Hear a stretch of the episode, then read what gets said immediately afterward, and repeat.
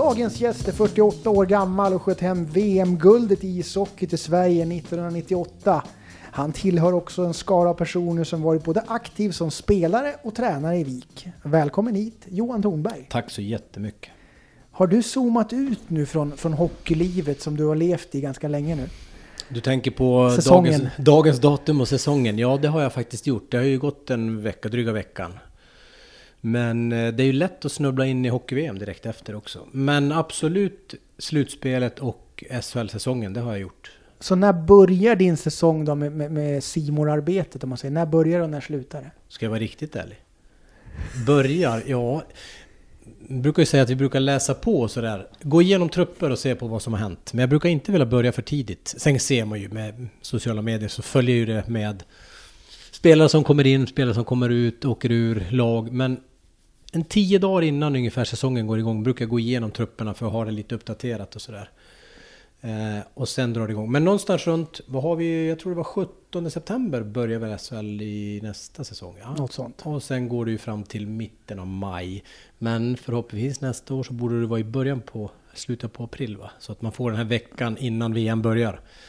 Men, som Garpenlöv var ganska irriterad på. Med all rätt också kan jag tycka. Men sitter du och smygkollar lite på NHL sen under sommaren mm. bara för att mm. få in lite hockey? Eller försöker du ta fiskebåten och åka långt ut på havet och bara försvinna? Eller? Bara försvinna? Nej, men alltså lite grann försvinna. Men då sitter man ju själv. Jag tycker det är jätteintressant att kolla på NHL nu. Alltså när det blir slutspelet. Följa våra svenska spelare. Mickis exempelvis i Calgary.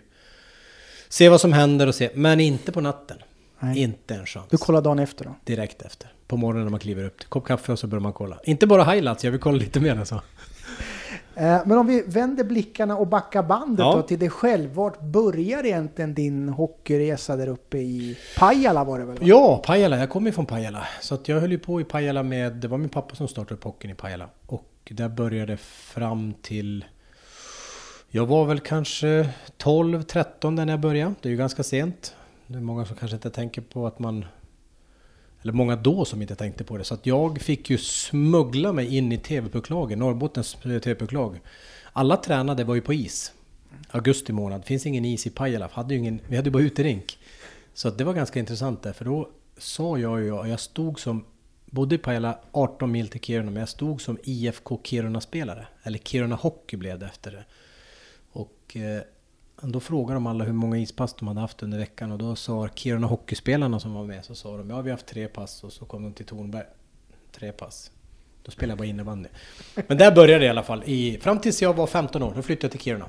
Mm. Där hamnade jag då från 89 eh, till 93. Fyra säsonger. Fyra säsonger. Och där vart det ju seniorhockey då för din del? För det var ju den hockeyn som tog dig till Brynäs då. Vad, vad, var det de såg i dig och vad var det du såg för chans i Brynäs sen? Ja, jag tror eh, den vägen som jag Mycket tur också att man får möjligheten. Gjorde en bra turnering när jag var 17, alltså efter TV-pucken. En bra turnering med Norrbotten efter TV-pucken. Eh, nere i Nordingrå, heter det. Nere i eh, Ångermanland. Och där var ju förbundskaptenen.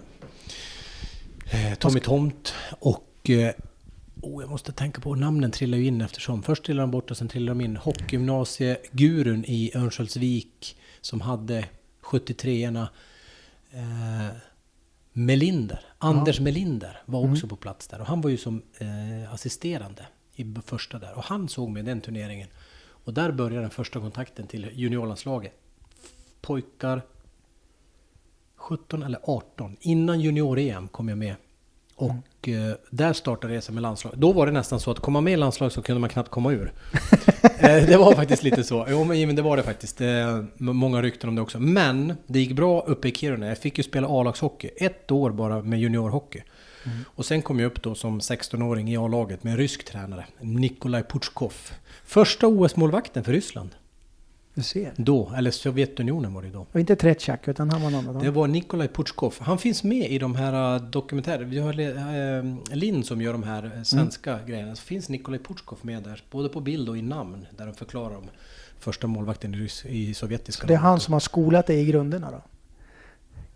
Ska jag vara riktigt ärlig så gjorde han det också. Han hade ganska bryska metoder också. För jag var inte inte så jäkla... Jag hade jättedåligt eh, temperament och var i, svår och svårhanterlig. lättretlig, svårhanterlig i Kiruna när jag kom upp 16-17 år. Så att han, jag kommer ihåg efter en match där när jag alltid tog, de visste ju motståndarlagen att peta i Tornberg bara sista fem minuterna så tar han en utvisning. Det, det var en standard.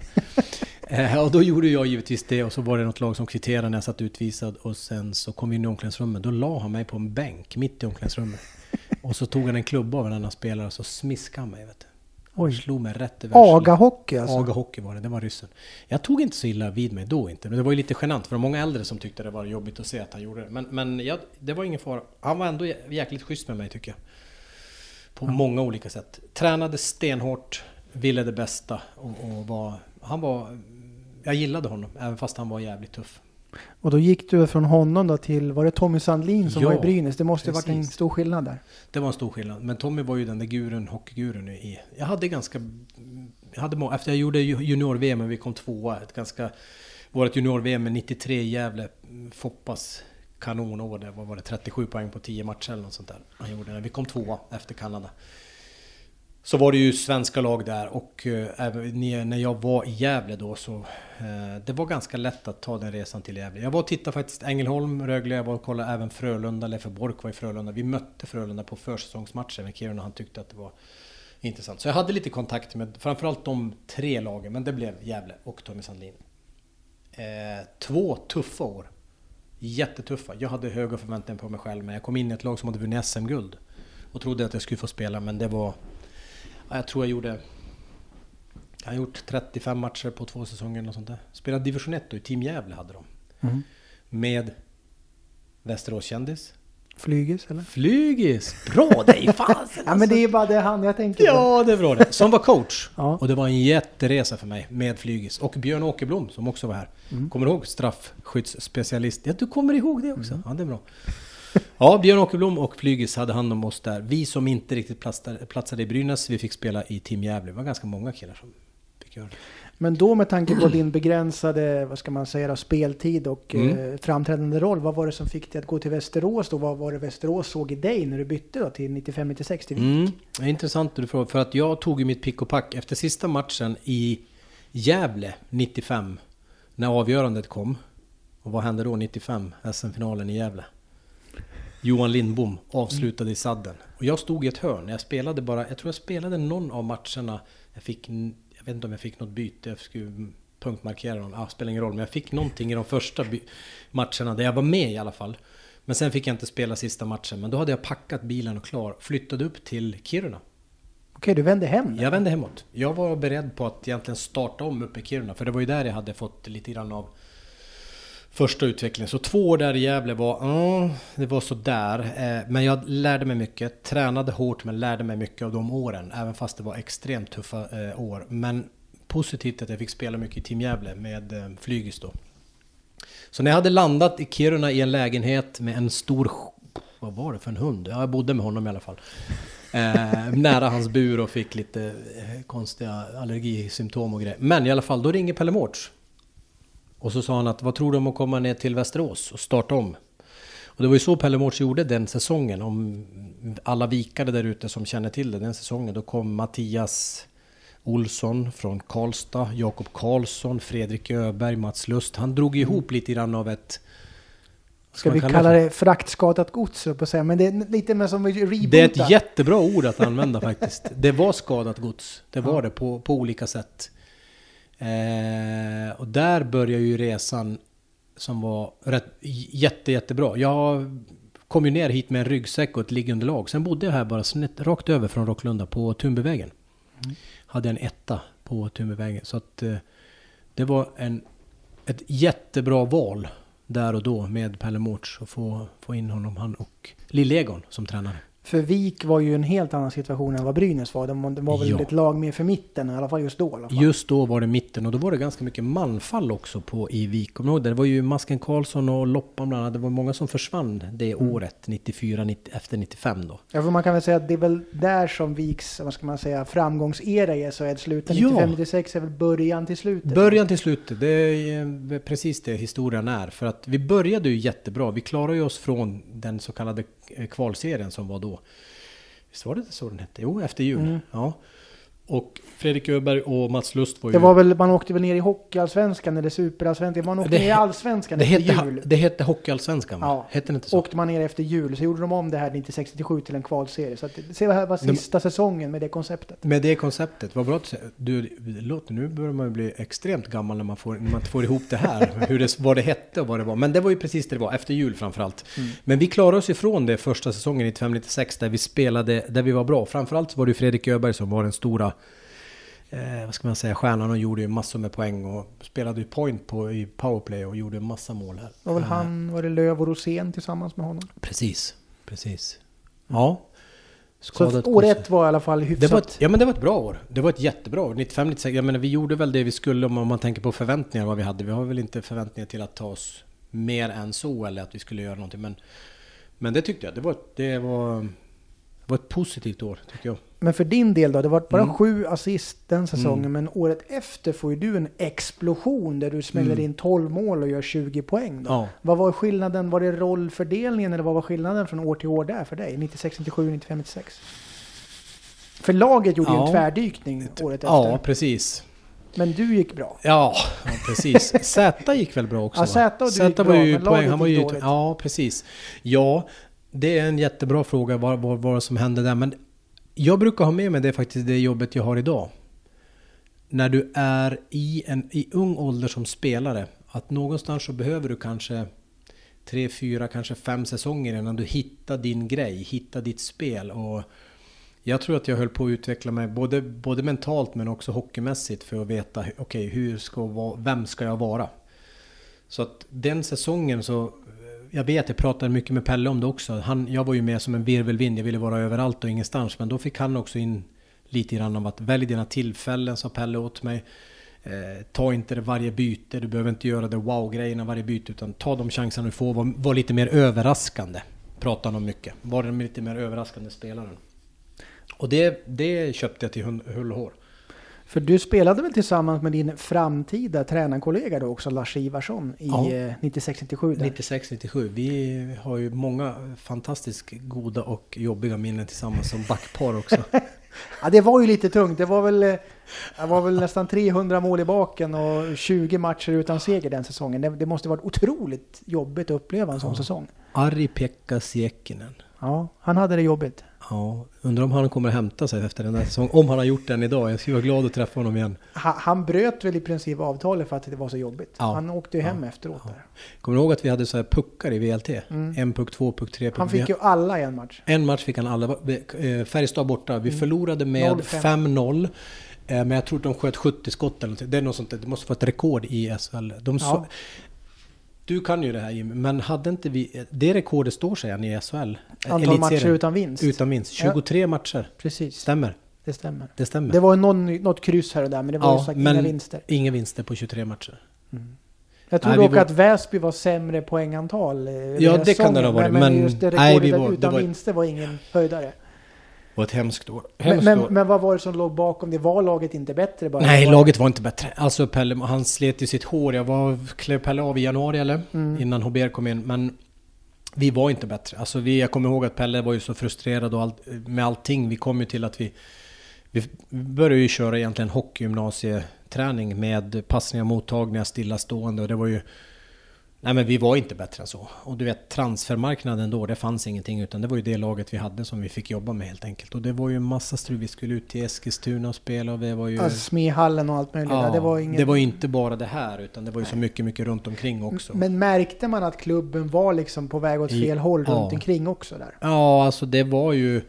Inte kanske direkt där och då om man tänker på de första månaderna, den hösten, inte om man säger 96 och sen när 97 kom in. Men det enda som var, var positivt med det hela, det var faktiskt det att vi visste redan i januari att vi kommer att spela den här kvalserien som det var då. Det var vi helt bombsäkra på. Sen, sen att, att eh, Pelle kände att nej men han orkade ju inte med. Och med all respekt för det beslutet som han tar där och då. Jag tror det var i Malmö som han gav det beskedet till oss. Jag var på bussen på vägen hem om jag, Jag tror att det var faktiskt i en lokal uppe innan vi skulle åka. Ja. Så innan vi klev på bussen så sa han att nu, nu räcker det. Och det är väl också ganska sällsynt att en, att en tränare i ett bottenlag säger upp sig också. Det var, Ja. Man fick ju ofta sparken. Exakt, exakt. Men, det, men jag...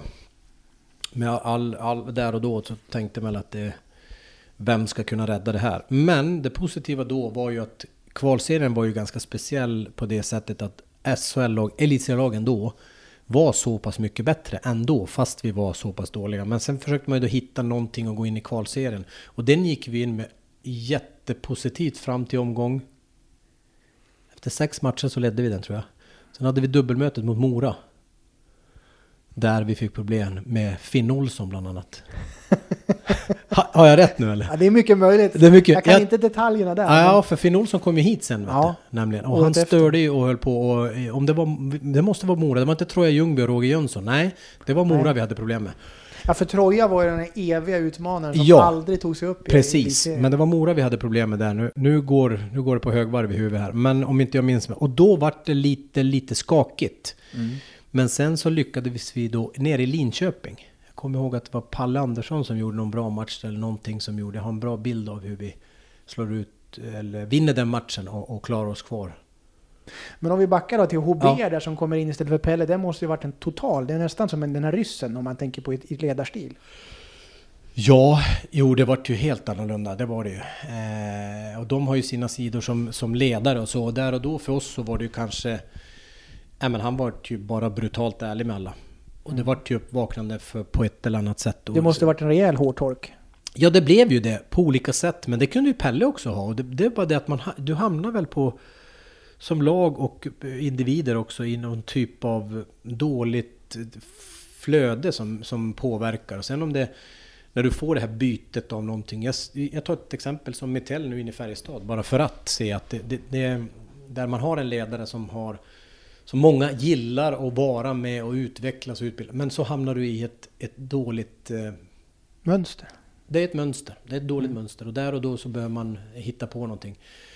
Nej men alltså hockeymässigt och sånt där. Dan Hober, om han lyssnar på det här. på Tveksamt. Sätt, så, tveksamt, men om han skulle göra det. Men det var inte strategen på något sätt som Pelle har. Med strateg eller sådär. Utan det var ju mer att, att, eh, att han, eh, han bara sa gör så här. Det var väl mer sarg ut och, vinna Ja, hockeymatcher liksom. ja, ställ upp i styrningsspel, i styrspel, sätt den gubben är det, den gubben är det. Sen, jag kommer ihåg många gånger han skällde på mig så inåt helvete. Stå inte med näsan mot sargen, vänd dig om och ta pucken ur zon. Stå inte still där och stampa. Utan det var, nej men lite mer sådär. Mm. Enklare, eh, rakare. Och det gick ju vägen Det uppenbarligen. gick ju vägen. Där och då så gick det ju vägen och... och ehm, För där måste man ju också fråga om, ni vann ju också första matchen på evigheter där borta mot Modo. Hur, hur Ja. var det SM-guldfirande på vägen hem? Bara liksom anekdoter från det. När ni äntligen kunde vinna en hockeymatch igen. Det var väl HBR som har tagit över då.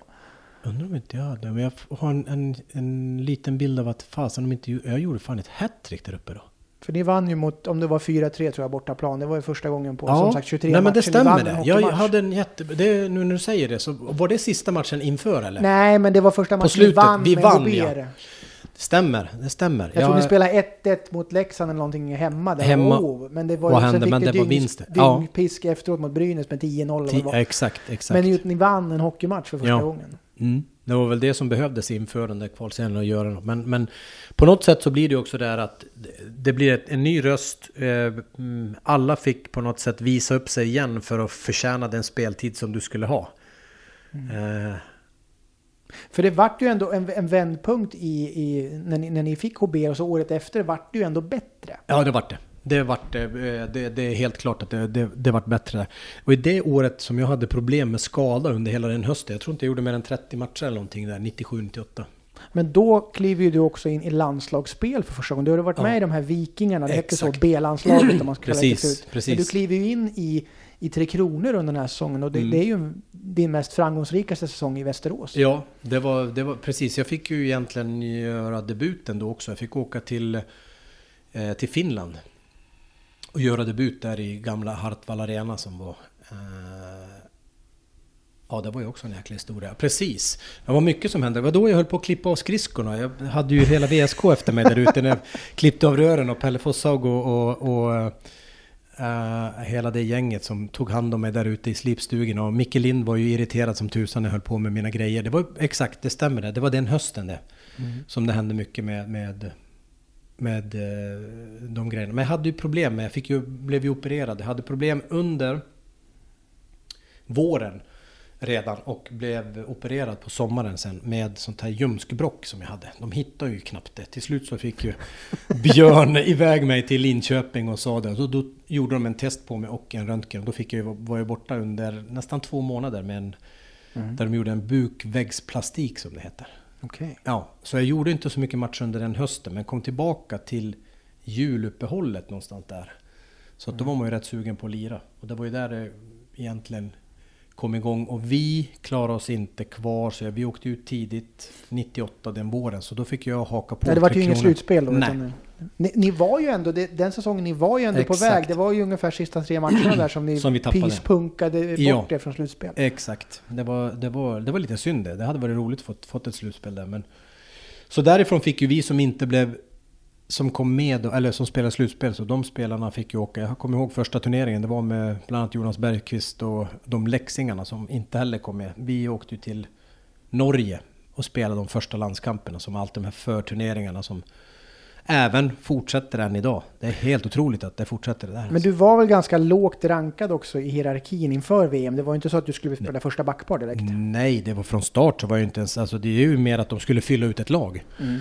De första turneringarna. Sen gick det bra eh, i de träningsmatcherna. Sen spelar ju då övriga lag fram till...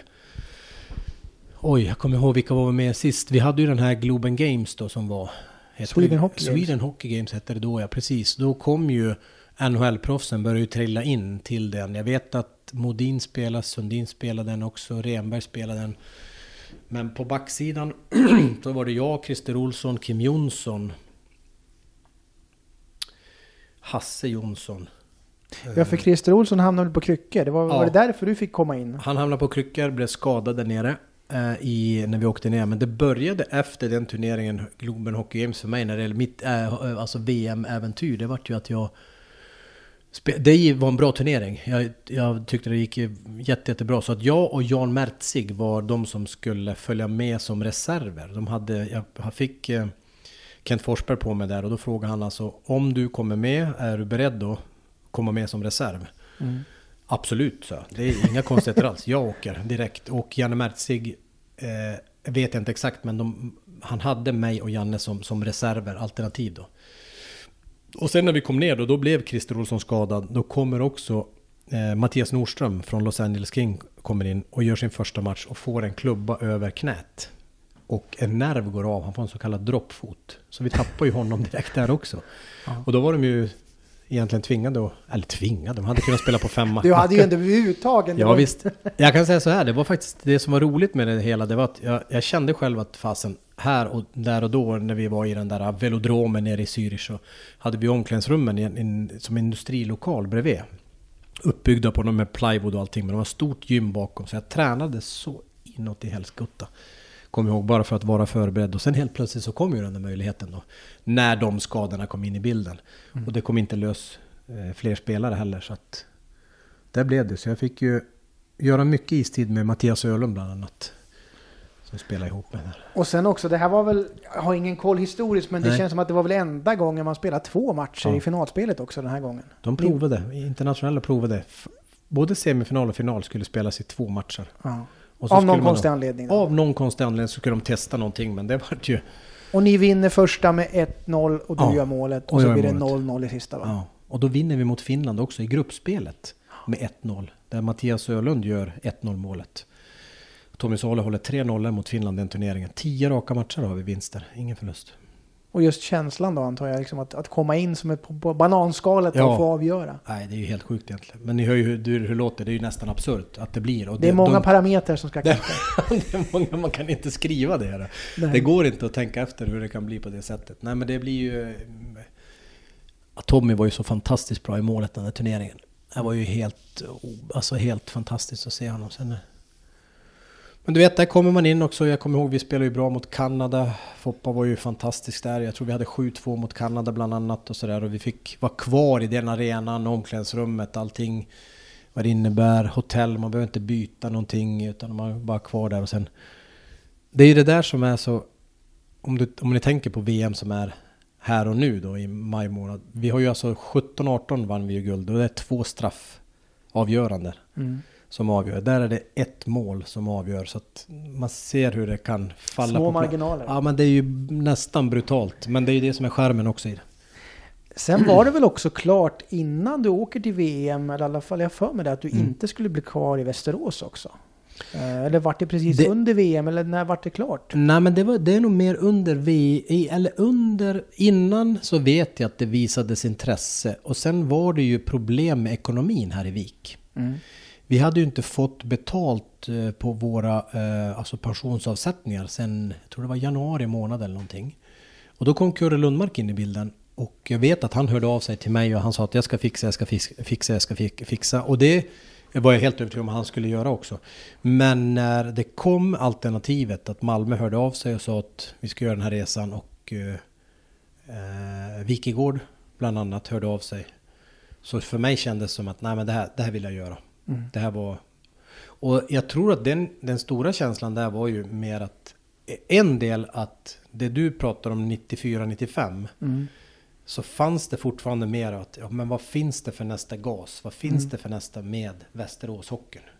Mm. Eh, och tyvärr så blev det ju Ja, det, det, som sagt den här lilla blippen då, att man klarar sig kvar 98 var väl det Ja. enda, sen var det ju fritt fall efter Sen det. var det fritt fall igen, precis. Och det, jag vet inte, jag ska inte säga att det, jag, nog, jag ska inte säga att det är tur att man gör, men jag ville göra den resan för jag såg ju också vad Malmö plockade in och vad Malmö ville göra för någonting som, med satsning och allt vad det innebär. Så att, och det har jag lärt mig nu om du tittar på spelare idag som ser att okej, vilka, var finns chansen till att gå långt eller kanske gå ända till en final eller vinna SM-guld. Det, det, Men om du ska summera de här tre åren i Malmö då, var, det- var det bara positivt eller var det mycket vilda västern eller vad säger du om de tre åren där? Oh, ja, nej, nog var det mycket det. Alltså det var...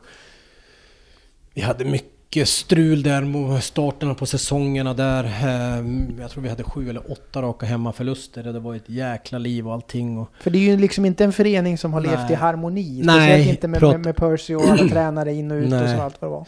Eh, Stefan Lund och eh, Niklas Wikegård som headcoacher där. Sen hade vi, jag hade mycket strul. Många hade problem med en, eller många, inte alla, men många hade problem med en fystränare som vi hade där som inte alla var kompatibel. Så det var lite gnäbb och gnobb där, det, det måste jag vara ärlig och säga. Däremot så, så tyckte jag många spe- jag tyckte det fanns ändå en utveckling på laget. Vi gick väl till en semifinal, vi slog ut Färjestad var i en kvart och kom till en semifinal. Sen åkte vi ut i sadden mot Luleå så att vi var ju där och, ska jag säga, mm, Nosade. Ja, det, det, det, det skulle kunna ha, men, men eh, Malmö, jag trivdes jättebra. Eh, jag fick ju ner min, jag flyttade ju ensam härifrån, träffade ju min fru här i Västerås då, eller till, blivande fru. Eh, och hon flyttade ner året efter, så vi trivdes jättebra. Hon med jobb och med, med spelandet där nere. Så Jätte, jättebra på, på det sättet, men det, det, var inte, det var inte, absolut inte smärtfritt, det var det inte. Men just att du får avsluta karriären då på grund av skada var det väl Mm. som satte käppar. Var, Exakt. var det också väldigt bittert och jobbigt att behöva sluta så pass tidigt ändå? För du hade väl några år kvar i dig? Ja men det tycker jag, 27 år vet du, det är ju som ingen ålder egentligen. Och det, jag tyckte ju själv att det var där och då som jag började hitta min grej. Som jag sa till dig tidigare här, i och med att man, som spelare så är du kanske du ska vara 25-26 år innan du hittar din, ska säga, din, din punkt där du vet hur du ska värma upp, hur du ska förhålla dig till en matchdag, hur du tränar, var du är någonstans. Så jag tyckte att jag var där och då började jag hitta. Eh, så att det, det var nog det som gjorde nästan mest ont. Jag kände att det här finns nog mer att hämta ut av. Mm. Eh, när det beskedet, eller när jag var tvungen att ta det beskedet, med, i samråd med läkare som Mm. säger att Och vad var det för skada? Var det någon knäskada? det är var... knäskada, jag skada mitt höger knä som jag har ju alltså inget brosk kvar i knäleden under knäskålen och på, både på ut och insida. Då, så att, men där frågade dem då om jag kunde få, typ man tar en typ en sån här tuppkampssprayning som man gör på hästar, där man försöker hitta någon väg ur. Och det, jag vet Nervsnittare. Ja, typ. Skulle jag ha gjort den där nervsnitten och sagt att nej, det här finns inget. Men ungefär så. Alltså att kunna ta något år till för att mentalt kunna... Ja. Att ge mig den här, okej, jag får två år till eller jag får... Men då sa han att nej, eh, vi vill inte. Nej. Alltså vi kommer inte... Jag kan inte garantera dig någonting. Jag kan inte säga två år till dig Nej. att du ska göra för någonting. Så att... Eh, det är klart att det är ett tufft beslut, 27 år. Och man, alltså du, allting ligger ju och, och Alltså hela... Det blir ju en, en, en, kris som... Fick du liksom en panikkänsla? Vad, vad gör jag nu? Ja, men alltså ja, jag vet det har hänt mycket efter det och när jag flyttade tillbaka jag har ju jättemycket att tacka Västerås för det. Jag kommer ihåg den första vintern. Jag fick ju hjälp då av Malmö att vara kvar på hockeygymnasiet och sådär. Men det, det passade inte mig där och då. Det gjorde inte det. Sen vart det lite incidenter med Stefan Lund som jag eh, vart jäkligt irriterad och besviken på där nere. Så att jag, vi bestämde oss när Västerås bland annat och min fru som var med mig där kunde flytta hem och hon hade ett familjeföretag som hon kunde börja jobba i. Och eh, Göran B Lundberg sa att kom hit så gör vi någonting och roligt då. Patrik Höglund fanns ju som B-juniortränare och Hellas som fortfarande hänger på någon galge där nere kan jag tänka mig. men, men då blir det liksom, det blir aldrig ett avbrott i hockeyn för dig utan direkt Nej. från skridskorna ja, till tränarbänken då? ett år, en vinter. Jag gick ja. ner, det, var ju, det går ju att slå golfbollar där nere i Skåne under hela, så jag slog väl ungefär en 10 miljoner golfbollar den vintern för att på något sätt samla ihop. Men det, det tuffa är ju när, när, när lamporna slocknar och det tar två månader och sen är du borta. Du mm. är ju inte hockeyspelare någon mer utan du blir ju du är borta från rampljuset om man nu får kalla det för det. Men, och det är, ju, det är ju någonting som jag direkt när jag ser idag spelare som måste sluta på grund av skada eller tidig ålder. Det är annat om du får sluta när du är 35 och kanske har fått göra en karriär. Men tidig ålder, om det så är hjärnskakning eller en skada eller någonting så vet jag precis vad de kan gå igenom för någonting. Det är, det är en tuff... Det blir en, en klyvning i huvudet som är rätt brutal faktiskt. Men då kör du alltså junior hockey i Västerås, men mm. samtidigt glider du in som expert ja. på SVT Hockeykväll. Hur, ja. hur, hur, fan kunde du kombinera Exakt. det? Ja, det kan man ju Tidsmässigt? Det var, på, det var faktiskt, då jobbade ju Peter Gide på, på SVT och då skulle de starta upp det programmet.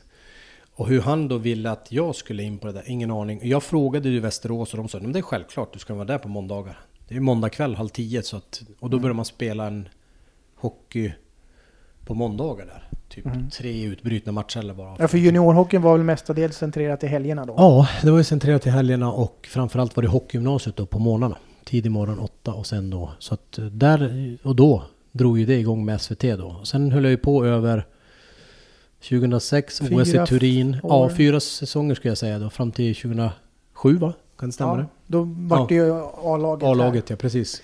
Men, men, var, men var det liksom planen? Växte det fram något behov av, ah, okej nu kör jag juniorhockey men uh, jag skulle väl vilja jobba med seniorer på sikt? Eller var, fanns det en sån plan? Eller hur? Nej, vart det bara så? det vart nog bara så egentligen. Jag tror inte att man...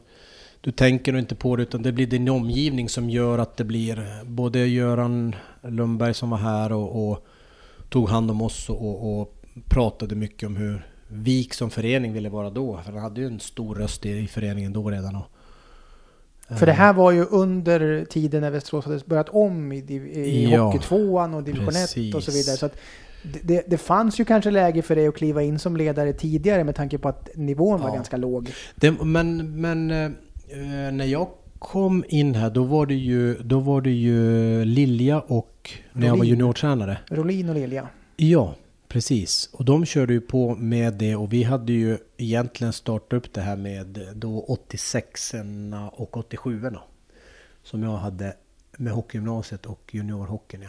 Och då hade vi ju också rasat ut J20 ur mm. supereliten. Så att det var ju en kamp där att komma tillbaka. Mm. Vad roligt nu för Emil Georgsson som är sportchef i Södertälje nu att han var där och krigade sig tillbaka. Men det var ett jäkla liv vi hade då vet du. Ja. Nej, det var häftiga år. Det var många, vilken grupp det var. Men, Pojkar födda 85. Wow. Men kände du att du fick ut det du behövde? Du fick sitta i TV och köra lite elitserien i SHL och ja. sen fick du köra på nära håll junior. Var du liksom nöjd med den tillvaron? Ja, men ska jag vara riktigt ärlig så hade jag inte någon bra koll på, på SHL och elitserien då. Utan du bara höftade dig? Ah, jag vet inte tusan hur jag kom igenom det. Jag kommer ihåg bara att det var all, allting var alldeles svart. Live-TV 30 minuter och vi fick ju inte staka sig igenom där utan jag fick ju alltid frågorna av Jihde. Ja det här kommer jag fråga så att du är snabb. Och så sa jag att... Ja men då säger jag att det Eh, då kanske jag säger så här att, eh, ja men det är... Har det en rolig grej med honom? Han sa, ja fart och fläkt. Han sa, säger du det får du aldrig vara kvar här, han. Får aldrig säga fart och fläkt. Nej, det är lite klyschigt om man säger så. jag kommer ihåg det så jäkla Men du kanske försökte få tiden att gå när genom att rita mycket? Så att du... Ja, men vi höll ju på med den där ritmaskinen. Det var ju någonting som de ville implementera också med ritmaskiner och grejer. Massor med olika saker. Men, men det som var det stora grejen tycker jag, det var faktiskt att få göra OS 2006 mm. i Turin med det OS som blev också dessutom. Och så fick jag sitta mycket i studio då med, kommer du ihåg Jan Rippe? Mm. Satt i ett hörn där med sin i bok. Och sen då finalen. Ja. Med tre miljoner tittare, svenska tittare. Det var och Lida som av, avgör i... Ja, det var... Men vad får dig då att skippa, eller vad man ska säga, ta bort tv-jobbet och hoppa på eh, herrlaget här i Västerås IK istället? Vad är Nej men det var, ju, det var ju den drivkraften som fanns i mig då att jag fick... Först att jag fick vara med Pelle Bäckman och att han ville ha med mig eh, överhuvudtaget där. Eh, olika generationer. Och Pelle som Pelle och jag som jag. Och sen säkert så... Det växer ju också fram inom det att eh, som, som ledare om, om man klarar av det eller inte klarar av det. Det är ju så det är. Som ung ledare så fixar det eller fixar det inte. Men planen för de som inte kommer ihåg var ju det. Ja. Du skulle ju hoppa in och så skulle vi köra två år med Pelle ungefär Mm, va? mm. Och sen ta över som huvudtränare var väl den långsiktiga planen? Ja men var den ut... Var den... Den var inte offentlig. Nej, det var den inte va? Men var, det- hade, hade jag med mig den? Men det, det var ju det som blev lite grann av... Oh, men jag vet att Pelle du sa... visste inte om det. Nej, nej, men jag vet inte. För att jag tror att Pelle sa det att han skulle ha två säsonger. Mm, sen Och skulle han bli fick ju sportchef. ja, för men då fick ju han möjligheten med... Det var ju därför som egentligen jag fick ta över. Det var ju för Jo, Pelle fick ju Frölunda. Precis, Så jobbet om, kom om planen var två år i alla fall med Pelle Ja. så fick ju du ett halvår med Pelle och sen bara pang, Ja, nu är du huvudansvarig. Ja, precis. Var, var, om man säger, hur tänkte du det? Hade du ens något val eller var du bara upputtad och säger nu kör du det här? Nej men jag tror det var mer att putta in och jag sa väl, jag kunde väl inte ens tveka på att göra det för att när de kallade in mig, kom kontoret var ju på andra sidan här då i restaurangen och då sa ju då, då satt de där och då sa Pelle att ja men jag har fått ett erbjudande från Göteborg, jag kommer att ta det. Så att, eh, men också, jag kommer ta den. hade ju avtal med Västerås. Det fanns ju ingen klausul för att köpa in och ut. Utan han Nej. hade bara sagt att jag drar. ja princip. och jag menar, jag tänker också som förening hur de, jag kommer inte ihåg hur de diskuterade själva där som förening heller, Vik, men, men Jag tror det fanns väl kanske en ekonomisk aspekt att Pelles kontrakt var ganska tungt också. Så ja det var det ju om de kunde bli hade. av med det och ändå på något sätt behålla någon form av sportslig funktion så kanske de tyckte Mm. att det var värt det. Exakt, exakt. Men att du då får kliva in, jag menar du har ju Kom ingen Lasse, er- Lasse kom ju med mig Ja. direkt då, han flyttades upp från juniorerna där och sen... Precis, men jag tänker på din erfarenhet och även Lasses då, det är Ja, det var ju minimalt. Det var ju jättebegränsat på alla sätt och vis. Och jag, jag tror nog att de...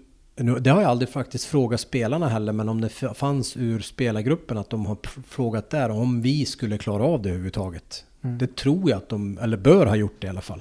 För Så det att det här, var- är ju, det här är ju liksom säsongen eh, 06-07 Ja, som det här precis. sker. Och, exakt. och Vik på den tiden hade ju precis kommit tillbaka från en, vad ska man kalla det för, lite pensionärssatsning där med mycket profiler som hade Ja. lagt skridskorna på hyllan. Och det här är ju lite mer det ungdomliga Vik, så det kanske var mycket hand i handske att du Ja. ändå var med där med tanke på att Patrik Berglund, Mickis och de här yngre generationerna Var var, på väg upp. på väg Absolut. uppåt där. Ja, precis. Och det blev ju lite med att man kommer in från juniorhockeyn, har rätt bra koll på dem och sådär. Och att de känner sig trygga i det.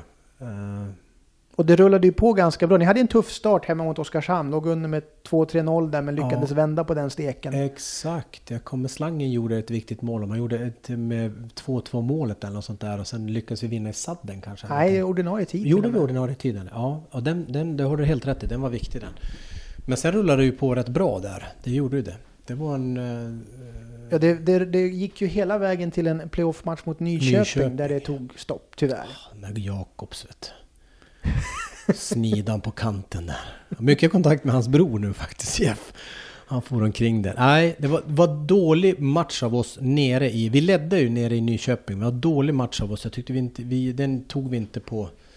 Ja, för ni hade väl första Vi hemma? hade ledning... Ja, Sen var När det vi- två raka borta, var det inte så? Nej, vi började på bortaplan och tvärtom. Och så förlorade var vi ju på hemmaplan direkt och Så åkte ur. det. Så det var ju en eh, pang bom krasch egentligen i den mot Nyköping. Var det Lenny som var Det var Eller var det Söderström? Vem var det som var coach där Eh, då? Lenny var nog... Ja. För det var, ju två, det var ju två omgångar mot Nyköping. Vi hade Mm. ju en även under NHL-strejken där 04-05. Så Ja, det är precis. svårt att särskilja de där. Ja, Men, men det var, för jag vet att vi, det är där vi, eh, vi åker ut mot dem direkt alltså. mm. Precis. Men sen, sen året efter så, så når ju faktiskt klubben sin största framgång sedan omstarten då. Mm. Med att ta sig till den här kvalserien. Och då är du ju huvudansvarig från början, får jobba i lugn och ro. Och Mm. till ditt förfogande har du den här Patlinen då. Det är väl de som gör de största insatserna den säsongen. Patline. Har det, bli- är det kallat som Patline? Men det var ju Patrik, ihåg. Patrik, Ja, Patrik. det var Pat, Pat, Pat. Ja, precis. Ja. Hur var den Många- säsongen? Det här är ju Eh, 08 0708. 0708. I- Alltså jag... Mina, mina starka bilder av det. Det var att det var ju otroligt tydligt ganska, alltså från start över hur vi skulle hantera laget med eh, rollfördelningarna. Vilka som skulle spela vad och hur. Eh, och det hjälpte oss jättemycket. Vi behövde aldrig ha diskussioner om vilka som skulle göra vad och hur det såg ut. Sen hade vi, hade vi rätt flyt också med eh, skador. Hade vi ju, klarade vi oss ifrån dessutom. Eh, unga spelare. Patrik Berglund kommer upp och gör många bra. Mickis är väl på väg upp där också. Kommer du ihåg vilka du kallade för honungsgrävlingar? I vårat lag då? En hel kedja. Du kallade, jag tror att det var Olheden, Olheden som center. Söderqvist och sen om det var Stiffen. Stiffen. Som ja. du kallade för det var honungsgrävlingarna. Det var Hellas som tog det där. Det var Hellas som tog, tog med det där. Och där har ju, du, det hörde jag i studion igår. Gide tog med sig den också. Niklas Ide. Eh, jo, det var Hella som tog med det, för han hade ju sett de där honungsgrävningarna på YouTube. Honey Badgers. Han sa att så här vill jag att mina spelare ska vara. Jag bara, ja men det, det är ju så här de ska vara. Och visade ju en video i omklädningsrummet. Undrar om det var inför träningen eller inför en match. De höll ju på att dö. Jag kommer ihåg Loppan, han, han, han har inte hittat luft än vet Loppan Hellqvist. Honungsgrävlingar. Men den säsongen då, för där mm. var ni ju lite grann av en, eh, måste vi säga, underdog ändå. Ni var inte tippat som ett topplag, ni var väl ett Nej. stabilt mittenlag. Ja. Ni tar er hela vägen via eh, Växjö och Borås där i det slutspelet. Hur, hur var den resan där? Ja, det var en jättehäftig resa, det måste jag säga. Det var eh, Växjöresan, det började ju nere när vi, den här timeouten som gjorde att Janne Karlsson vart ju både fundersam och ursinnig efter det. När de tar en timeout när vi är ett, ett läge i matchen, när vi leder matchen och han tar en timeout och så säger jag till spelarna stå kvar, stå kvar, stå kvar i båset och sen så börjar de åka ut. Och då tittar jag på domaren och säger nu tar jag min timeout. Då fick de åka tillbaka. uh, och jag kommer ihåg att många sa, vad fan var det där för någonting? Men jag fick bara, det var ingenting planerat. Nej. Utan bara en känsla av att nu ska vi störa dem i sin... Nu hade de laddat på. En pam, mental timeout. Ja, ah, precis. Och den får man inte göra idag. Nej, man tar, det var du som orsakade ja, dubbeltimeouten. Det också. Plus våld mot huvudet när Börje Johansson la av med sin och när jag råkade crosschecka Pierre Hedin där i. Råkade? Ja, så kan det gå. Men orsakade den också, förbannat. Eh, så att det, det var en, en grej som inträffade där också. Men vi vann nere i Växjö. Vi förlorade första matchen här. Mm. Mm. Och så tänkte jag okej, okay, match två direkt dagen efter eller någonting.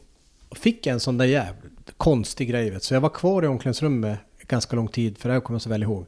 Så går jag runt det, så hör jag att det är någon som står inne i duschrummet efter värmningen på morgonen. Tänkte, Vem fasen är kvar? Jag kunde som inte åka hem, jag var lite så här.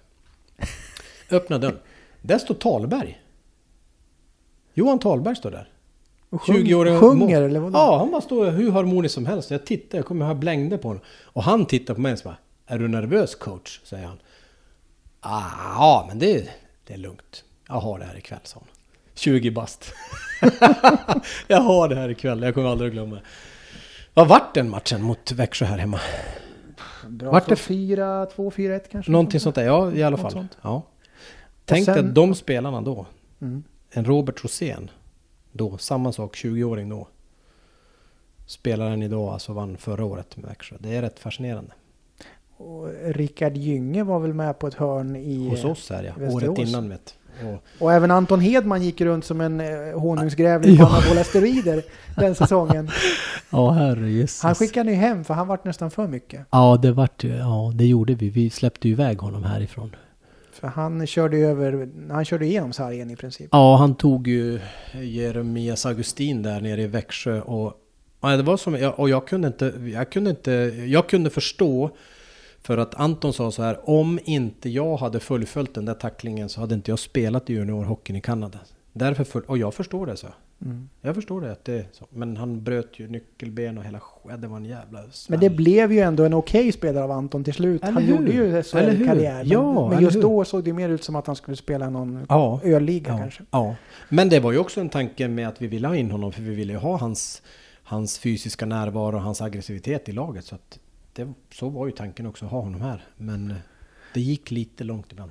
Men ni tar er vidare, ni slår ja. Borås borta och även på hemmaplan där. Borås ja. var det väl sadden första matchen borta, Loppan Ja, Loppan avgjorde där, ja, precis. Och sen hemmaplan här vart ju lite klang och jubelföreställning och KTK ja. ser med utsålt hus och så vidare. Det måste väl varit en en jäkligt skön seger i sådana fall. Ja, det är klart att det var det. I och med att vi hade ju det som lite målsättning året innan att gå vidare och åka ut mot Nyköping och sen spelarna hade ju som bestämt sig tidigt och där är det ju inte som ledare att bara finnas till och få in gubbar på isen rätt tillfälle och ha de här äh, ordningen som vi hade med, med kedjor och, och rollfördelningarna var egentligen glasklar från första början med allting så att det fanns ju så mycket bra personligheter då, i, i, i gruppen då.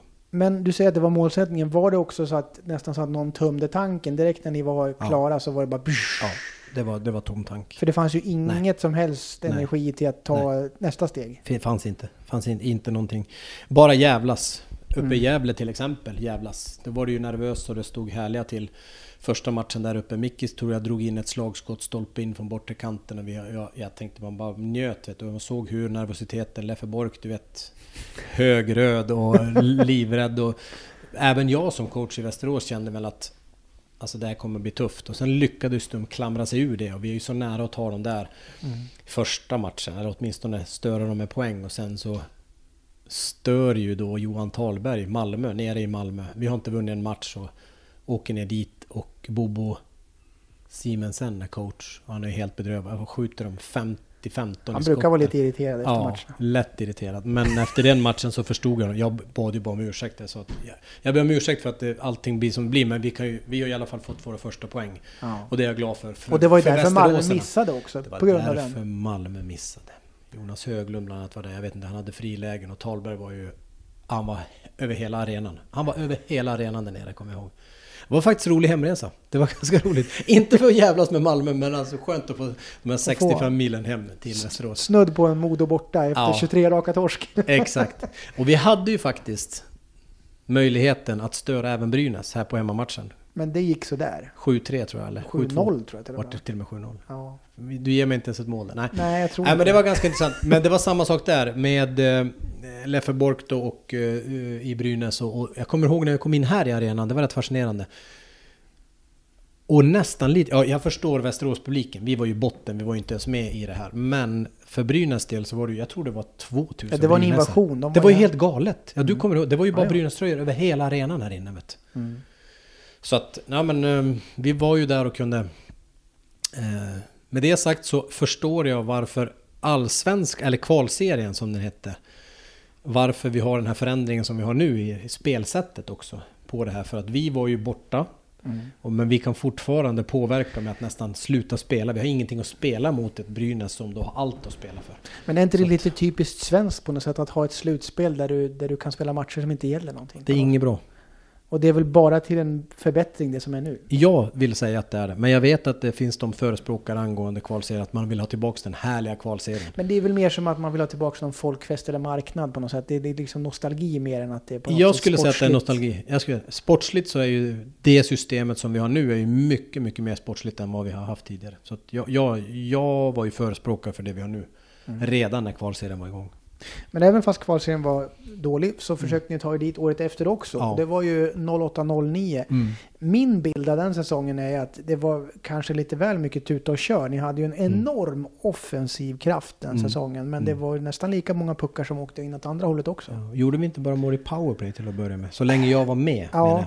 Jag Precis, tror att vi hade det powerplayet med Olausson, Ahlbrandt och Sebbe Meyer i mitten. Och de, hur kom det sig att ni tog hit dem till att börja med och hur kom det sig att ni satte ihop dem? Var det liksom planen från början? De här ska spela ihop Olausson och Ahlbrandt eller? Eh, ja, men det var ganska... Jag kommer ihåg när jag hade... Anders Berglund var med och vi träffade Ahlbrandt på Västerås Golfklubb och då sa jag det att jag har ju tittat på dig i matcherna med Rögle och jag har... Eh, när han spelade med, jag tror han hette Mattias Karlsson där nere han spelade med och då såg jag Olausson också i tidigare matcher och jag sa det att nästan så att vill du komma till oss och vill du vara med oss så vill jag gärna att du styr upp ett powerplay så du vet vad du behöver för spelare runt omkring dig. Mm. Och det köpte ju Olausson direkt, både Olausson och, eller framförallt Ahlbrandt. Så att... Ahlbrandt var ju också en, en kategori, man säger, fraktskadade godset. Han hade ju ändå gjort, producerat bra i Rögle tidigare men fått kanske en sämre roll i Södertälje. Jag antar att det var kanske ingen jättesvår värvning att tänka sig att han skulle lyckas här. Nej precis, men var, han, var ju, han var ju eftertraktad. Så att han ville ju veta ungefär vad får han för möjligheter och roll. Och jag kunde, tyckte vi kunde presentera, inte jag, men vi kunde presentera ett, ett, en roll till honom där han eh, kunde få ut det bästa av sitt spel. Och inte bara i nummer ett överläge eh, skulle jag säga, utan det fanns ju så mycket andra kvaliteter. Det fick vi ju se sen även i SHL vad han kunde prestera. Men han fick väl en skjuts i rätt riktning här i Västerås med det han kunde göra här.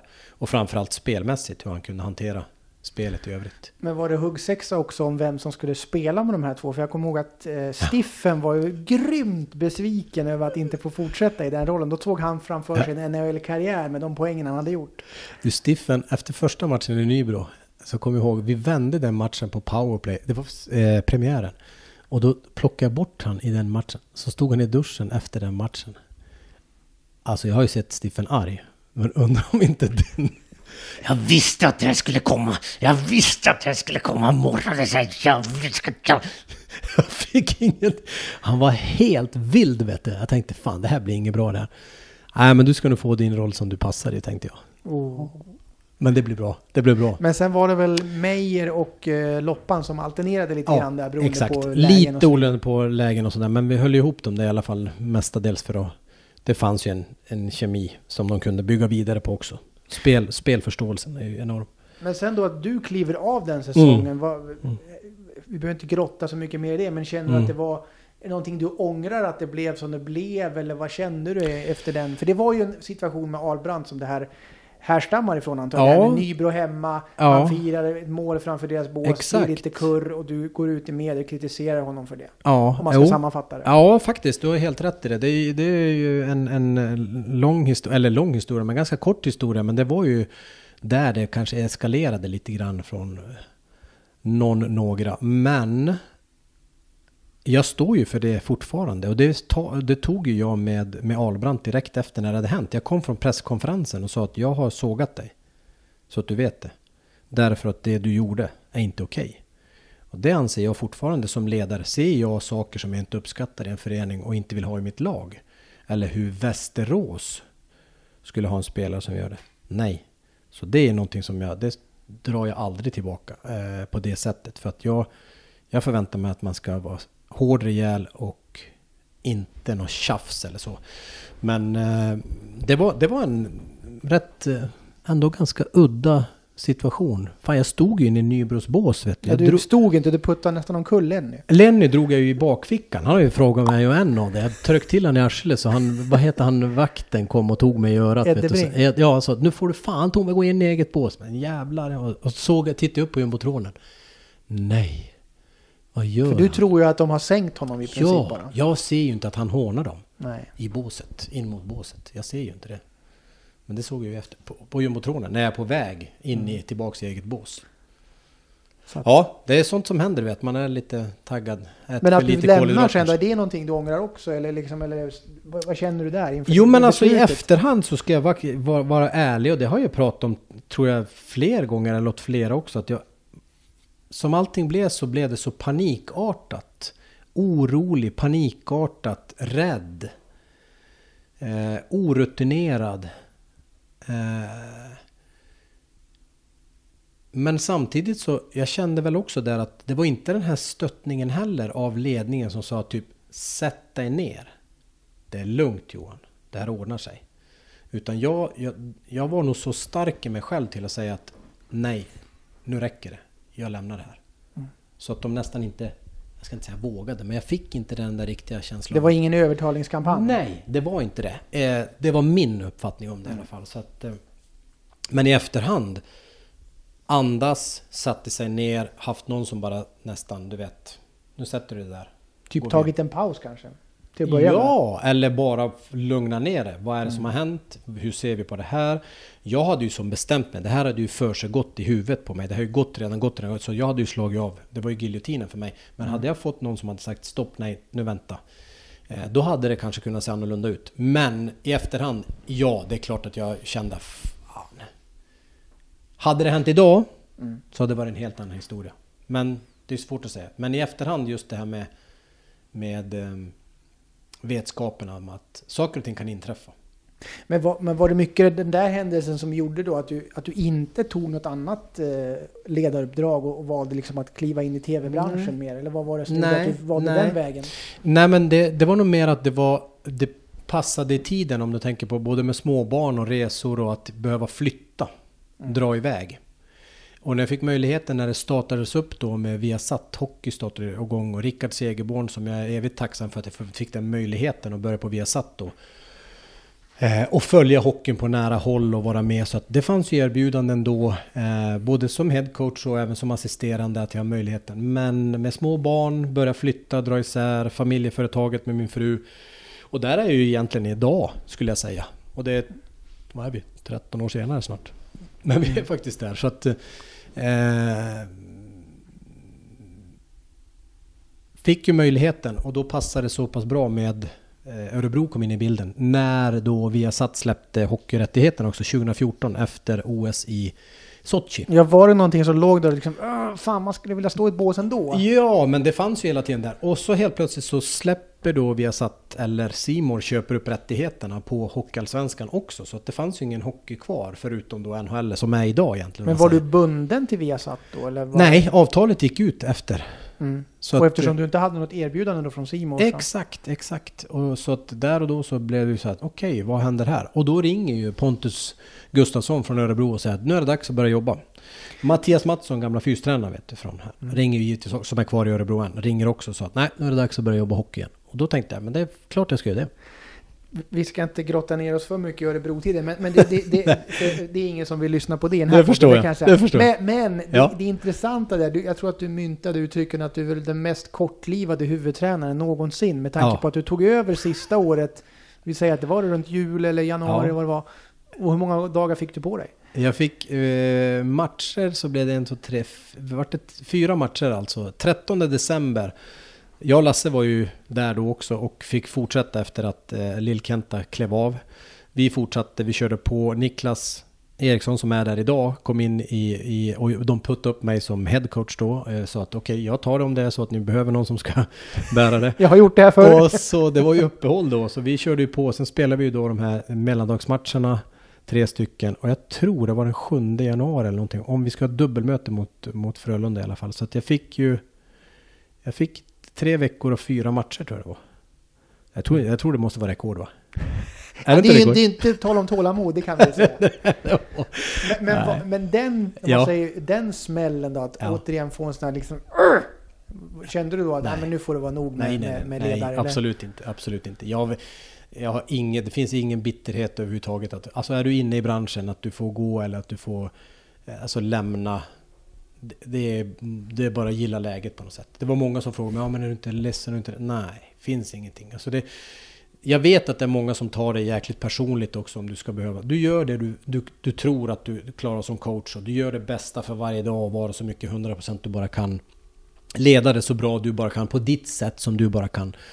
Eh, räcker inte det till och du behöver gå, då går det. är inga konstigheter alls. Jag menar, Finns det möjlighet till sen om du vill söka dig vidare eller om något lag söker efter dem, eh, dina, eh, din, din, eh, ditt sätt som ledare så där, kan du hoppa på det igen absolut om det finns möjlighet. Men det är klart, jag tror inte att är man headcoach så tror jag att det är många som höjer på ögonbrynen eller åtminstone börjar fundera lite grann på om du börjar bli sparkad en och två och tre och fyra gånger. Eh, då tror jag det säkert blir någon typ av... Men idag, kommunikationen, Alltså hur folk blir scoutade. Ja, nej, det, de har full koll på vad du ska göra och vad du gör för någonting. Men, men känner du då att du är som mest bekväm i den rollen du har nu? Att få jobba så nära elitisockeln du kan utan att på den sätt behöva liksom flytta runt. Och, utan du har din bas här och kan jobba med elithockeyn ändå. Eh, ja, som livet är just nu med eh, små barn så passade perfekt på det sättet. Eh, plus att min fru har sitt jobb och sitt, sin, sitt eh, att göra och sin trygghet här i Västerås. Eh, jag är nog ingen som... Det beror nog på vad det skulle vara för någonting om jag skulle börja pendla igen. Nu hade ju till Örebro var det ingen fara att pendla en timme fram och tillbaka sådär. Eh, det funkar. Men däremot om det skulle vara ett utlandsjobb eller börja dra iväg och vara borta veckovis och sådär. Så tror jag att det kan komma. Längre fram? Ja, jag hoppas på att det kan komma. Det har haft några jättehäftiga erbjudanden också, men som jag tyvärr, tyvärr har tackat nej till om man tänker hockeytränarmässigt så. Eh, men också några som har hört sig för med hur ser det ut ungefär med hockeyjobbet. Och Eh, jag vill ju, jag, jag tycker att det här vardagsjobbet är någonting som är extremt fascinerande. Det jag tycker däremot också som är intressant i det, det är att om hockeytränare idag skulle få pausa också. Alltså att vara kvar. Jag vet att det, det handlar om att ha en ekonomi och att kunna komma till jobbet och vara kvar i branschen och få vara kvar i branschen. Men det vi ser, jag tar som ett exempel nu med Sam Hallam som har lyckosam coach i Växjö och får den här möjligheten i ett landslag. Magnifikt. Eller att vi skulle ta Roger Rönnberg från Frölunda och säga så här Roger, nu ska du jobba inom media i två år, sen kommer du tillbaka. Den typen av för det finns så enormt mycket att lära sig, att vara på sidan om och få titta på hockey också. Och få se hur det fungerar. En sak med media, även fast man inte, de är så pass duktiga, de tränare idag. Men att kunna kliva in och kliva ur, kliva in och kliva ur. För att få lite luft också. Eh, det tror jag skulle vara jätteviktigt för många ledare. Men känner du dig bekväm att ha andra roller än bara vara tränare, sportchef eller klubbchef eller hockeygymnasium? Utan det är, det är båset ja. du vill stå Ja, alltså jag är nog inte någon, jag är inte någon klubbchef eller någon, nej inte så. Nej, inte klubbchef. Sportchef, nej. Jag, jag tycker man kan, där kan man jobba nära en sportchef som har kontakten och vara sådär. Jag, jag är nog mer hands-on och vara på is skulle jag säga själv. Men däremot att behöva, alltså att vara headcoach, nej. Det är absolut inget behov. Det hade jag inte som behov när jag åkte till Örebro och jobbade där. Fantastiskt roligt att hitta ett team runt om. Att få jobba med spelare och ledare och en ledargrupp som fungerar ihop och sträva efter någonting. Det tycker jag är det behövs absolut inte. Jag ser inte att ja, men jag måste vara headcoach. Nej, nej. Det kan vara ett hockeyjobb. Om vi ska försöka runda av det här samtalet mm. då med, lite mera vik-input. Du följer ju i huvudsak eh, SHL just mm. nu, men du har mm. gjort några hockeyallsvenska matcher ja, också. Ja. Du har ju ändå hyfsat bra koll på ligan. Mm. Vad, vad, skulle du vilja säga är det som VIK behöver göra för att ta det här sista steget nu? För nu, nu är man inne, det kommer gå in i år mm. två av den här satsningen mot eh, Gulsvart 2024 då. Vad skulle du säga är de viktigaste komponenterna för att man ska kunna ta sig dit om det här året eller året efter det? Nu behöver vi ju tid, eller hur? Du och jag. Vi ska inte ha den här för lång tid. Nej, men det måste det, finnas några fundamentala någon, saker. Någonting som... som är fundamentalt som vad jag ser utifrån. Men det... Alltså det... Om vi, om ni tittar på konkurrenterna, om vi tittar på vad som är, nu går HV upp eh, med den kassan och den plånboken de har, den möjligheten till värvningar som de har eh, att komma tillbaka. Det är ju på något sätt nummer ett. Jag tror inte att... Visst, du kan skrälla, du kan göra absolut. Björklöven hade kunnat göra någonting extra om det hade varit... Eh, kanske, säger jag. Eh, men över sju matcher ska man tänka sig också. Det som är positivt för Vik, det är att det är, man möter alltså allsvenskt motstånd. Mm. Rakt av. Och den ger ju allsvenska lag, tycker jag, en större förhoppning. Även fast det, om man nu får säga att HV71 var ett SHL-lag. Jag tänkte säga det, de var ju en, ja. det, var inte så stort, det var nästan bättre i Hockeyallsvenskan än vad de var i SHL. Ja, det tycker jag också, absolut. Nu har vi ett Djurgården som kommer ner, som inte har den plånboken. Men kommer garanterat att få möjligheterna av finansiärer i Stockholmsområdet och där man ska ta sig tillbaka. Däremot om det finns spelare som kommer till klubben och hur de kommer att hantera det, svårt att säga. De kommer inte att ha samma favoritskap som HV71 har. Om vi går på, på nästkommande år. Däremot så finns det ju de som konkurrerar om det här. Eh, I Viks, vad ska jag säga? Storleksordning. Storleksordning och var man är och hur du ska ta dig vidare i det här. Om man ser på, på och så näringskedjan då, var hamnar Vik om man tänker på nyförvärv och sådär? För att jag tror att det är där man är. För jag ser ju inte, men det är en annan fråga, den ska vi ta i nästa podcast. Och titta på Viks eh, juniorsatsning och ungdomssatsning. Mm. Där har jag en del att komma med. Det vet Hellas och Patrik, det bör de veta. I alla fall, det kommer jag till dem. Eh, jo men det är någonting som man ska ha med sig. För fundamentet tror jag ändå handlar om regionen Vik Hockey fundamentet. Att se på vad det finns för någonting för att spela i Hockey. Men det går även om man tittar på lag som Växjö till att ta sig upp och man med, med värvning och både inne i landet men också hitta utländska spelare som kommer till det. Jag tror att fortfarande titta på en del spelmässigt med Pannan i spetsen. Vilket spel håller över tid? Vad är det för spel som håller över tid? Eh, vi jämför till exempel Ja, men vi plockar in från SHL, Luleå Hockey, som spelar eh, alltså riskminimering så mycket som möjligt. Eller ska man spela ett Oskarshamnsspel som lyckades ta sig upp i SHL med att peta in puckar i mitten och säga om uppspelsfas och sådana grejer. Men vilket spel ska man implementera som verkligen det här tror vi det här kommer hålla? Och sen då tror jag kanske den största anledningen till att man kommer det är att man har den dagliga verksamheten. Den dagliga verksamheten till att vara professionell ishockeyspelare och veta vad förväntningarna är på Vik Hockey. Så att alla är medvetna om den också, alla som kommer till Västerås hit eh, utifrån. Så är Vik på väg på en resa och då ska man, man vara medveten om den. Sen hur den, hur den där vardagen ser ut i att vara proffs, proffsigheten finns där. Eh, ser jag väl runt om som rent truppmässigt och hur man ska hantera Du säger att man kan inte skrälla så mycket, men går det inte att göra ett, om man säger ett, ett sportsligt hantverk bättre och köpa in bättre, rätt spelare på rätt positioner bättre än lag med Ja. pengar? Men det, jag tänker att det finns, som jag säger, näringskedjan. Mm. Eh, var är Vik Hockey i näringskedjan? Och idag om jag ringer till en agent och kollar var är Vik? Nu pratar jag om att det är 14 lag i SHL. Och sen har vi 14 lag Hockeyallsvenskan. Men var är någonstans när du ska söka spelare med kvalitet? Eller är det så att vi har topplagen i Hockeyallsvenskan är det någon som vill flytta till Västerås för att spela just i Västerås? Så hur attraktivt är Västerås? Det är den frågan du ställer dig? Det är den frågan jag ställer mig. Alltså till att veta vad det eh, Sen kan man, du kan göra resor på att du har jag säger inte, du behöver inte de absolut största namnen men du kan ändå ha, hitta kvalitet på spelare. Du kan hitta ett spelsätt som du går in i ett slutspel med och gör någonting bra av det, absolut. Men som jag säger, det behövs muskler också. Ekonomiskt är det, det är någonting som kommer att krävas. Och, och om staden är beredd att satsa, jag är inte, vet inte. Jag är inte, du har bättre koll än jag har på. Men om det är berett att satsa ordentligt. Och vad ordentligt innebär, vad, vad är det som krävs där då? Eh, jag slår ett slag för en sak. Och jag tror att om Västerås ska ta steget upp och bli kvar säger jag. Det handlar fortfarande om att kunna bli kvar, inte bara göra en resa upp och ner. Så behövs det en ny arena. Den dörren var ganska öppen redan, om man säger inslagna dörrar.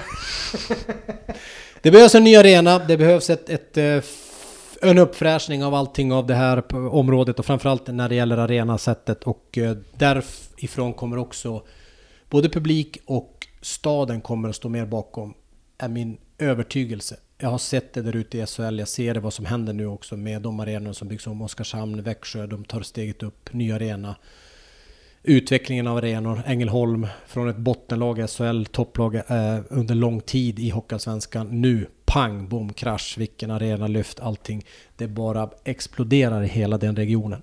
Då, då kommer det hända saker även i Västerås. Ja. Det, det, den, den delen har vi redan förstått, men det är en lång väg att vandra man säger Det är en väg att vandra och det är den som kan vara... Jag säger inte att det behöver bli avgörande, men jag tycker att det är en ganska intressant om man ska försöka göra allt i sin makt för att dra ihop de som sitter runt omkring och de som sitter på en del pengar också. Förståelsen för den. För annars så kommer det se ut som det är nu. Så kommer man att harva på och sen ska man ha tur. För jag säger så här också. Västerås kan göra resan. Västerås kan ta sig till SHL. Men det är inte tagande i sig till SHL som är grejen utan det är att vara kvar. Behövs det ett kval till det? Eller behövs det... Mm, exakt. Titta på Timrå exempelvis. Nu som har varit. Ska de etablera sig? Nu kommer satsningen. De klarar av det i år mot Djurgården. Nu kommer satsningen på grund av att det är hemvändare på väg hem. Men sen om de kommer att lyckas med att kunna då inte behöva kvala till nästa år exempelvis för att etablera. Prata om etableringsfasen tre år för att sen kunna vara ett, ett lag att räkna med. Så att jag ser att det finns möjligheter för de flesta lagen att ta sig upp. Det finns möjligheter, absolut. Men att vara kvar, den blir svårare. Det sista jag vill ha från dig då, Mm. det är ju om du ska plocka ut en All-star 5 av dem du själv har fått coacha i Västerås. Det får välja mellan Ahlbrandt och honungsgrävlingar. Eh, och även en målvakt. Vi börjar med målvakten. Vi, du hade väl bara en målvakt? Eller, eller en första målvakt? Grizzly hade ju först i början där hade- ja, Ja, men Talberg tog ju den rollen och Talberg får ju bli min min go-to-guy. i det Boman är inte med och utmanar. Ah, kanske kan vara där på... Han hade några riktigt jäkla bra matcher där. Ja, fast då var han han ju Arboga. Ja, han precis. hade de. Spelade aldrig i Vik vet.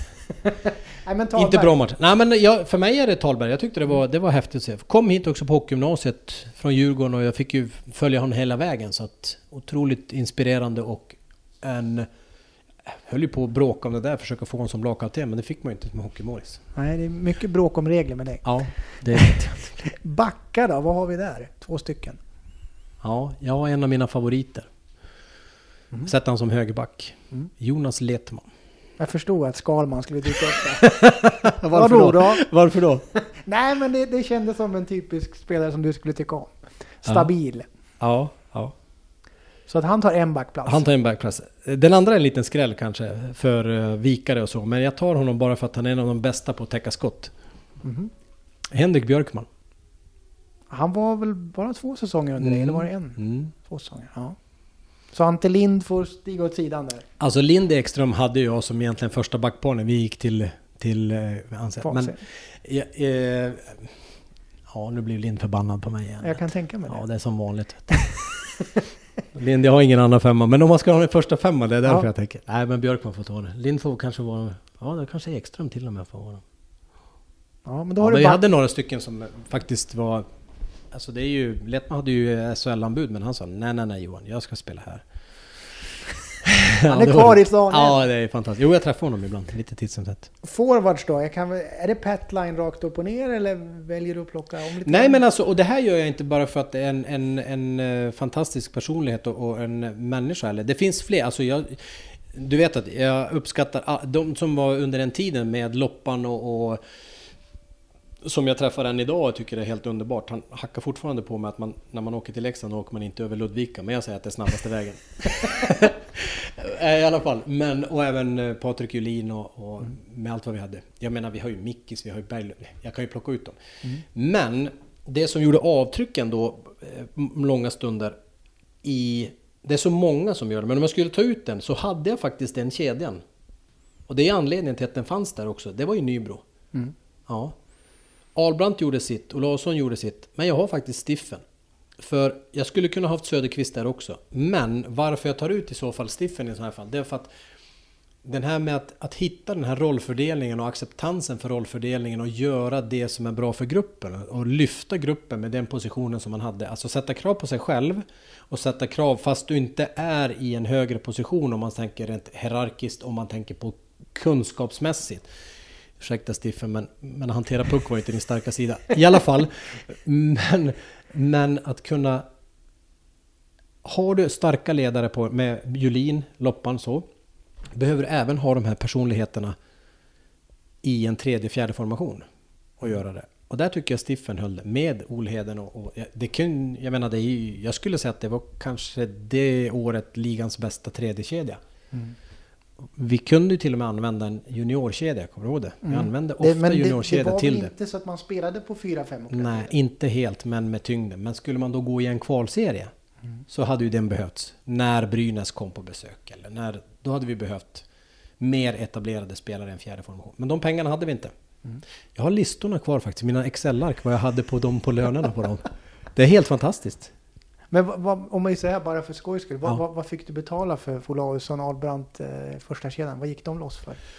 Oj, vad kostade de då? Kostade de 40? 40, 40 i månaden? 35-40? Nordfält? Du fick ju tillbaka ganska mycket per krona där på dem i sådana fall. Ja, jo, absolut. om man 70 tittar på- poäng per gubbe. Ja.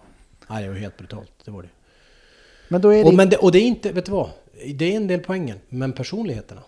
Jag skulle säga det. Det är anledningen till att de också har lyckats så bra som de har gjort i sina karriärer. Som får förgylla det med ett SM-guld nere i HV71 och får vara så nä- uppe i Luleå med Olausson och kommer fortsätta, förhoppningsvis fortsätta spela också. Men personligheten är kanske det viktigaste av allt. Poängen var en sak, men det måste jag säga ändå. Så då har vi Talberg i mål, Lettma, Björkman, Mm. Ahlbrandt och Stiffen. Stiffen får vara där. Så han får sin upprättelse till slut då. Ja, jag tycker att han ska ha den också. Men det, jag tycker att det, det är lätt att bara peta in de som har gjort, men, men också betydelsen för klubben. Jag menar om du tänker att du har en eh, Marcus Söderqvist som är ovärderlig. Ovärderlig för den här föreningen och uppbyggnaden från 2000. och framåt. Hans 13, 15 år? Eller? Mm, 15 år tror jag det var. 15, nu. Mm. Det Bet- står väl på Ja. tröjan där ute. Det står ju 2000 till 2015. Sådär, 15 år. Snabbt avklarat. Eh, och det menar jag, nu börjar vi prata någonting som vi kanske också skulle ha kommit in på när det gäller, det är kulturbärare. Var har vi de här kulturbärarna som har det här med att komma? Det här var ju killar som jobbade. Jag menar, snickerijobbet, kom hit, gjorde jobbet varje dag. Kunde inte se någon skillnad på vad som har hänt eller hur Men finns den typen av spelare idag? Jag vet inte. Det är ju, det här ser- med att jobba utanför isen sker ju inte, i alla fall inte på den här nej, nivån. Nej, jag vet. Och jag fick enormt mycket skäll när jag tog bort det här. Ekström var ju vild på mig. Lind var vild på mig då också. För att jag inte ville att de skulle jobba utan bli proffs. Men de fick göra sina timmar ändå. Jag förstod ju dem då, men jag ville ju ha killarna. Då jobbar ju de. Det året jag fick komma in så jag och Lasse började diskutera. Nej, vi måste börja träna på förmiddagarna. Vi tränade ju på eftermiddagarna då. Förmiddagarna och bli hockeyproffs. Jag är inte helt säker på att det är rätt väg att gå. Jag skulle nog vilja att några spelare har några timmar och går där och gör någonting vettigt. Det här är ändå bara vi idrott. Skippa det här tv-spels eftermiddagen. Oh, vad hemskt. Oh, vad hemskt. Usch, nej, då tränar man alldeles för lite, alldeles för få timmar i så fall. Då ska man göra mer av arbetsdagen och hockeyspelararbetsdagen ska man göra mer av. Än bara fys, is och sen vila. Det är för lite, lite tid som spenderas på isen för att man ska kunna bara sitta still sen. Jaha, ja nu gick man ju igång med det huvudet. Ja, så kan det bli. Johan, stort Ja. tack för att du kom hit. Ja, stort tack för att jag fick vara med. Hoppas att det är någon rackare som lyssnar på mig.